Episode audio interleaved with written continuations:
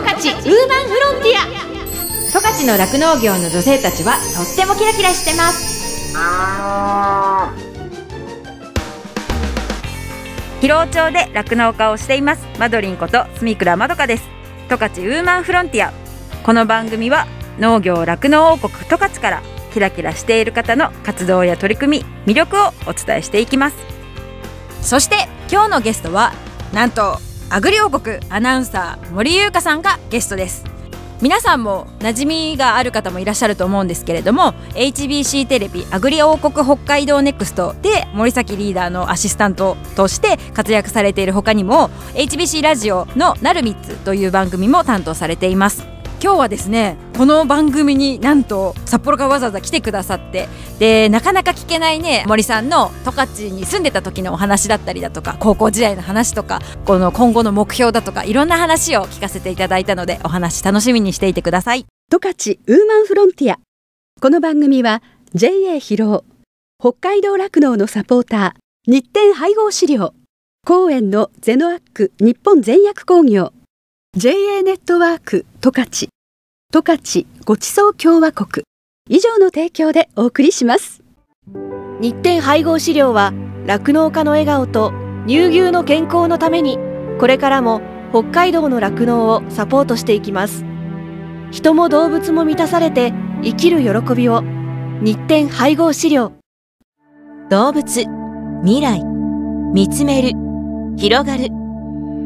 ゼノアック日本全薬工業は動物が持っている未来の可能性を見つめ見出し動物と人間との関係が今よりもっと輝かしく素晴らしいものに広がっていけるようチャレンジし続けます。十勝ウーマンフロンティア。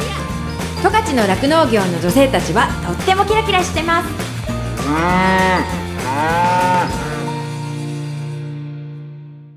今日のゲストは HBC アナウンサーの森優香さんに来ていただきました。森さんはですね帯広出身で帯広白洋高校を卒業後に横浜市立大学そしてその後は石川県のテレビ局でお仕事された後に現在の北海道放送 HBC へ入社されました。現在はアグリ王国北海道ネクストでラジオではですねなるみつを担当されています。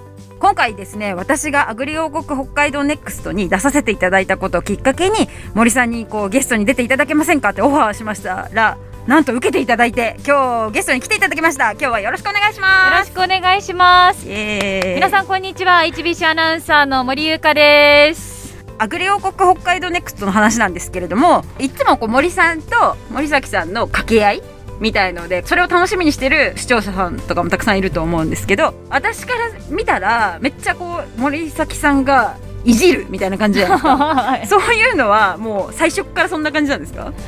最初から私をいじってくれるっていうのは最初からそうですね。うん。うんやっぱり私が入りたてでやりやすいようにずっとやってくださっているなっていうのは感じてました。うんうんでも今の掛け合いと同じようだったのかっていうと、うん。そうではないなって思いますね。森さんもめっちゃ突っ込んだりします？よ 森崎さんはいきなりこう熱が上がるとブーって上がるじゃないですか。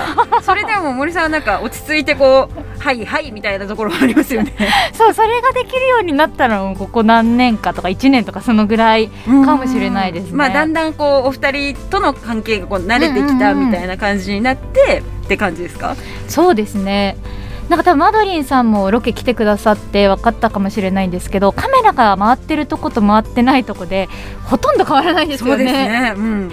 なのでその関係性は今の放送は多分5年一緒にやってきた、そのまんまのものが出てきてると思うのでうん。狙いとか何でもなく、うん。初めの頃はそこまでの関係性がまだ出会ってすぐだったので、うん。できてなかったっていう意味では掛け合いは多分全然違うものになってると思います。なるほど、うん、けどあれですよねこう森さんにいろいろやらせる感がありますよね。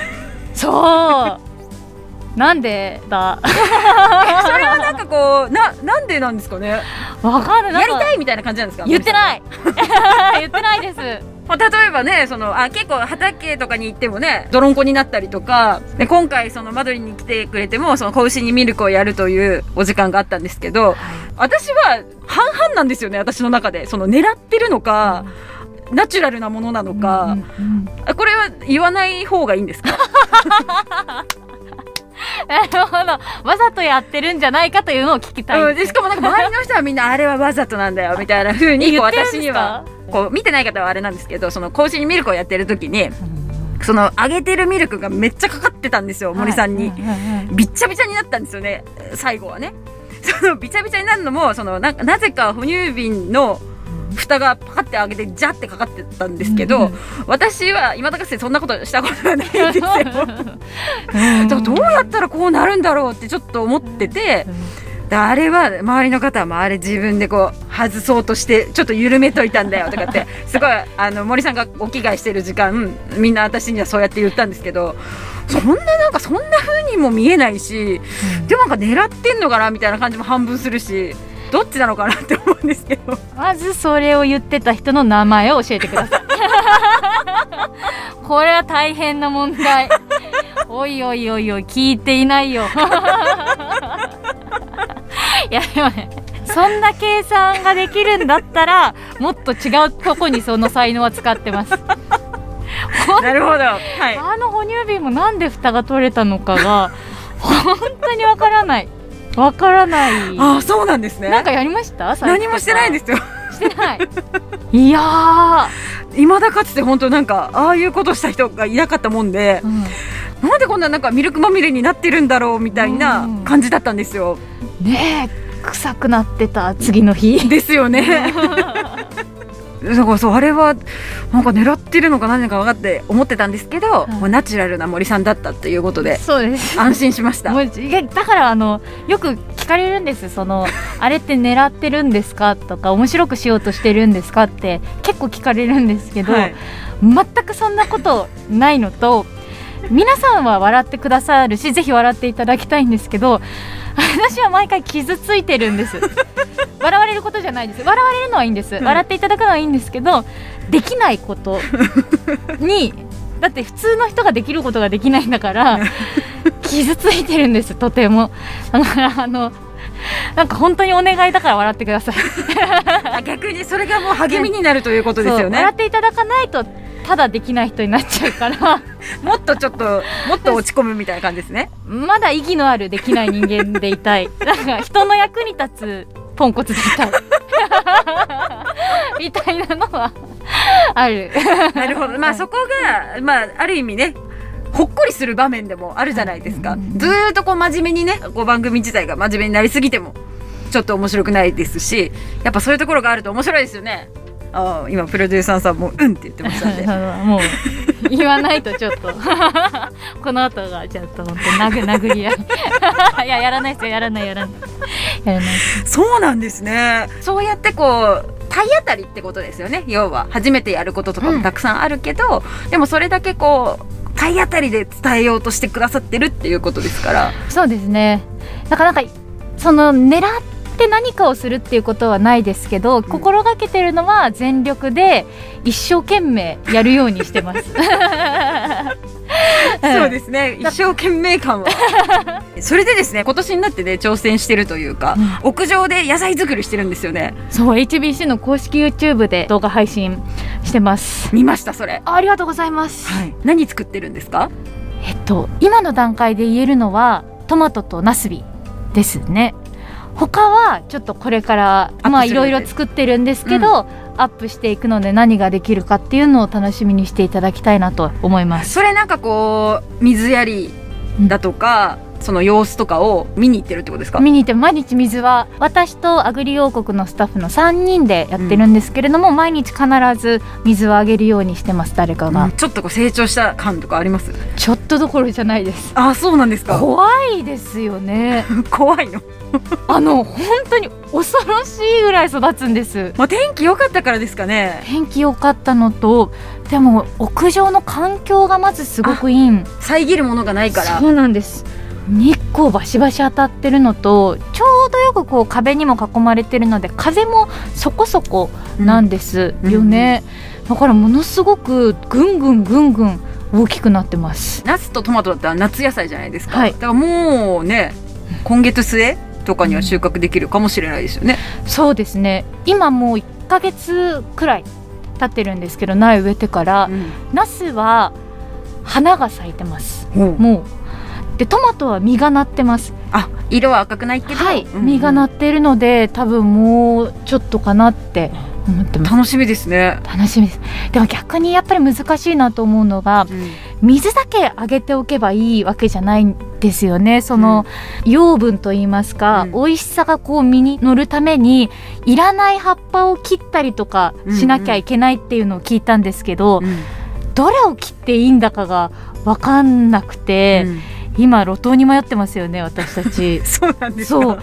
なんかどの葉っぱがいらないのかが全然わからなくってジャングルみたいになってるんですよプランターの上が、だから野菜栽培って難しいな奥深いなって思ってます。へえ私野菜のこと全然詳しくないんですけど、うん。そうなんですね。間引きしなきゃいけないってことそうなんですよ。間引きその苗の間引きもそうですし同じ苗からもうん葉っぱがどんどんどんどん出てくるのをこう厳選していかないといじゃけない。ないとこう身に日が当たらないとかそういうことですか？日が当たらないのもそうですしこう根から吸った養分が実にちゃんと行くように余分な葉っぱを落とさないとそっちにも養分がいっちゃうからっていうことらしいんですよね。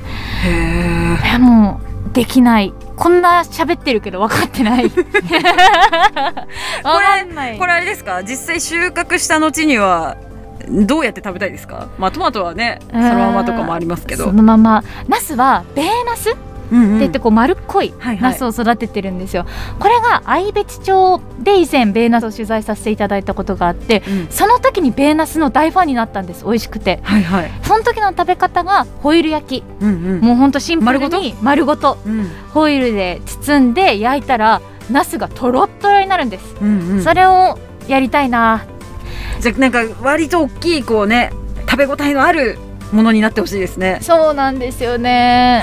それをじゃあぜひ楽しみに。しかもなんかそれも随時こう YouTube には上がってくるそうなんです。予定なんですよね。移住公式 YouTube ではいご覧いただけます。はい。近々いつとか決まってますか？それはもう栗山さん次第プロデューサー次第です。枝豆が。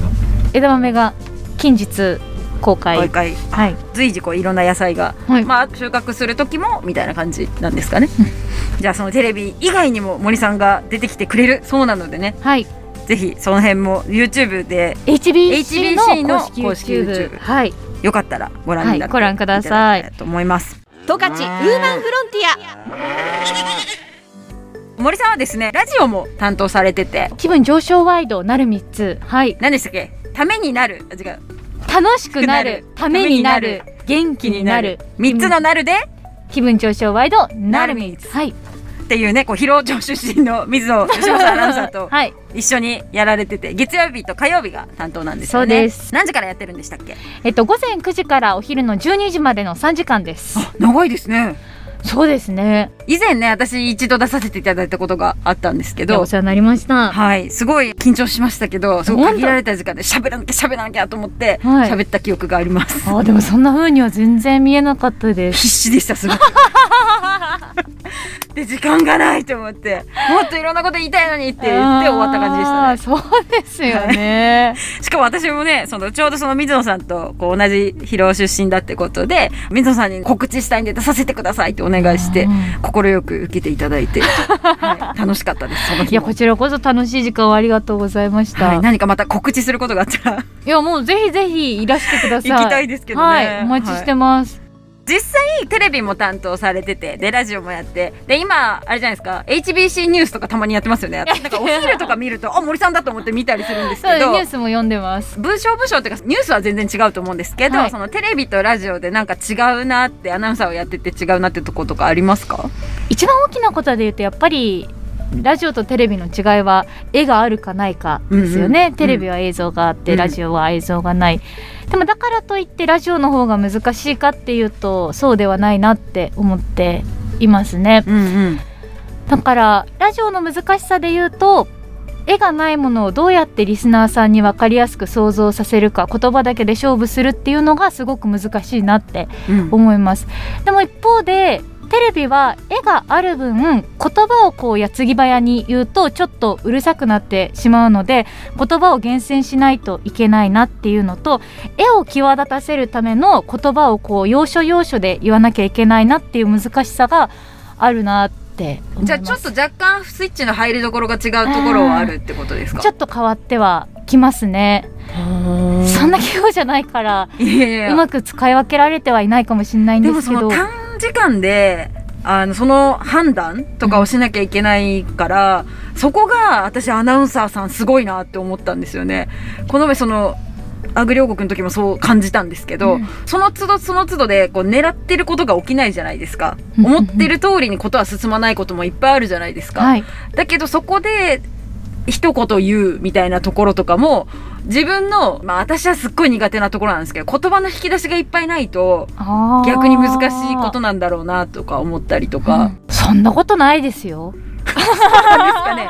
いや、私、憧れの仕事だったんですよ、アナウンサーさんって。はい。だからこそ、まあ、だからこそそういうふうに考えちゃうのかもわかんないですけど、言葉の引き出しがすごいなって、すごいいつも感じる。で、生放送って特に、はいそのまま流れてしまうじゃないですか。はいだからまあもちろん言っちゃいけない言葉とかもきっとあると思うんですけどうん、その中で、例えばそのラジオでもなんかメッセージが来ました。で、はいそこで一言返すみたいなやつも、ああー、そう、すごいですね。じゃあダメじゃないですか。あでもそれ自分的にかっこいいことを言おうとは思ってはうんうん。いなくって、えー、そうですねすごいですねって思ったんなら言ってますね結構ああ、そうなんですか？かそう言った時私も言葉の引き出しはないので本当に日々精進だなとは思ってるんですけどなんか「あーすごいですね美味しそうですね」とかっていう時に心は込めるようにしてます。なるほど。えー、すごいですねとかすごいですねじゃダメだからかっこいいことを言おうっていううん。何を言ったかっていうよりも自分が思ったことをどうやったら伝わるのかっていうのをちゃんと気持ちを込めて喋るようにはしてますね。だから次に行くために、うん。じゃあこれはちょっと感想を言って次行こうとかっていう風にはならないようにうん。大事に喋るようにはしてるかもしれないです。それでもすごい大事なことですよね。十勝ウーマンフロンティア十勝の酪農業の女性たちはとってもキラキラしてます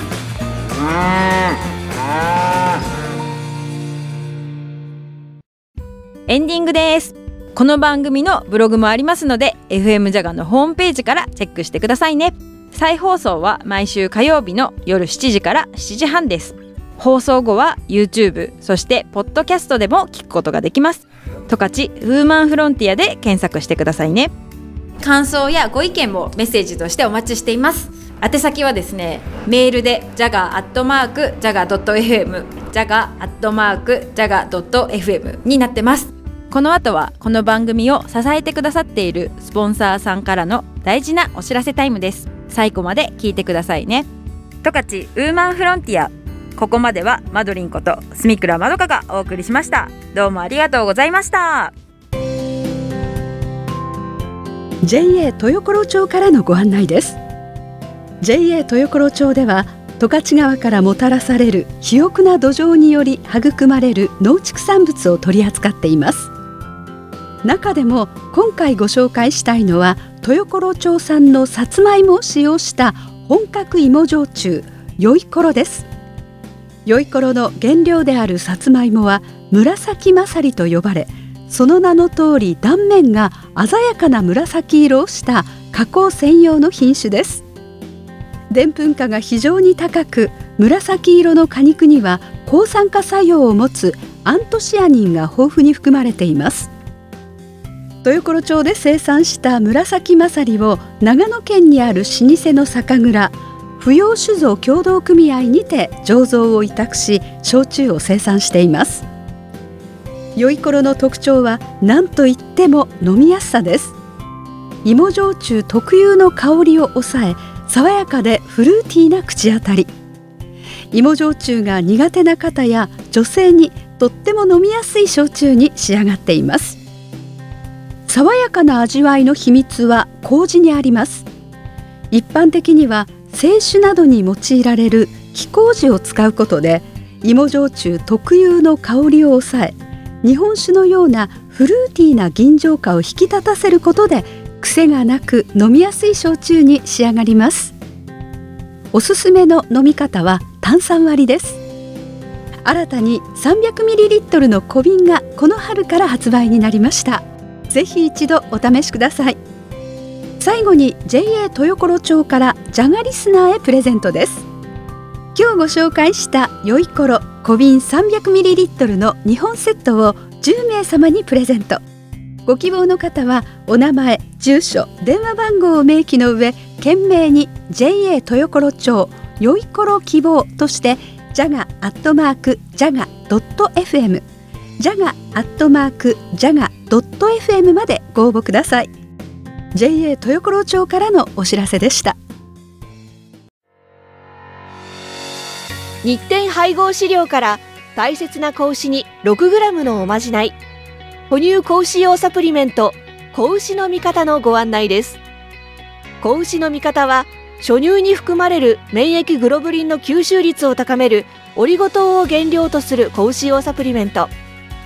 免疫グロブリンは出生後の子牛が初乳を飲むことで吸収しますが出生後24時間を過ぎると免疫グロブリンの吸収ができなくなってしまいます。子牛に初乳に含まれる免疫グロブリンをできるだけ早く多く吸収させることは子牛の健康な成長のためにとても重要です。日展配合飼料の子牛の味方は初乳中の免疫グロブリンの吸収をサポートするサプリメント。使い方は簡単です。初乳に子牛の味方を一歩を混ぜて飲ませるだけ。分娩後1回目と2回目の哺乳の時にご使用ください。免疫グロブリンの吸収を高め感染症などからあなたの子牛を守ります。子牛の健やかな成長のために 6g のおまじない子牛の味方は日展配合飼料から発売中です。日展配合飼料からのお知らせでした。続きまして広尾町のサンタマルシェというお野菜大好きな酪農家のお母さんたちのグループからのお知らせです。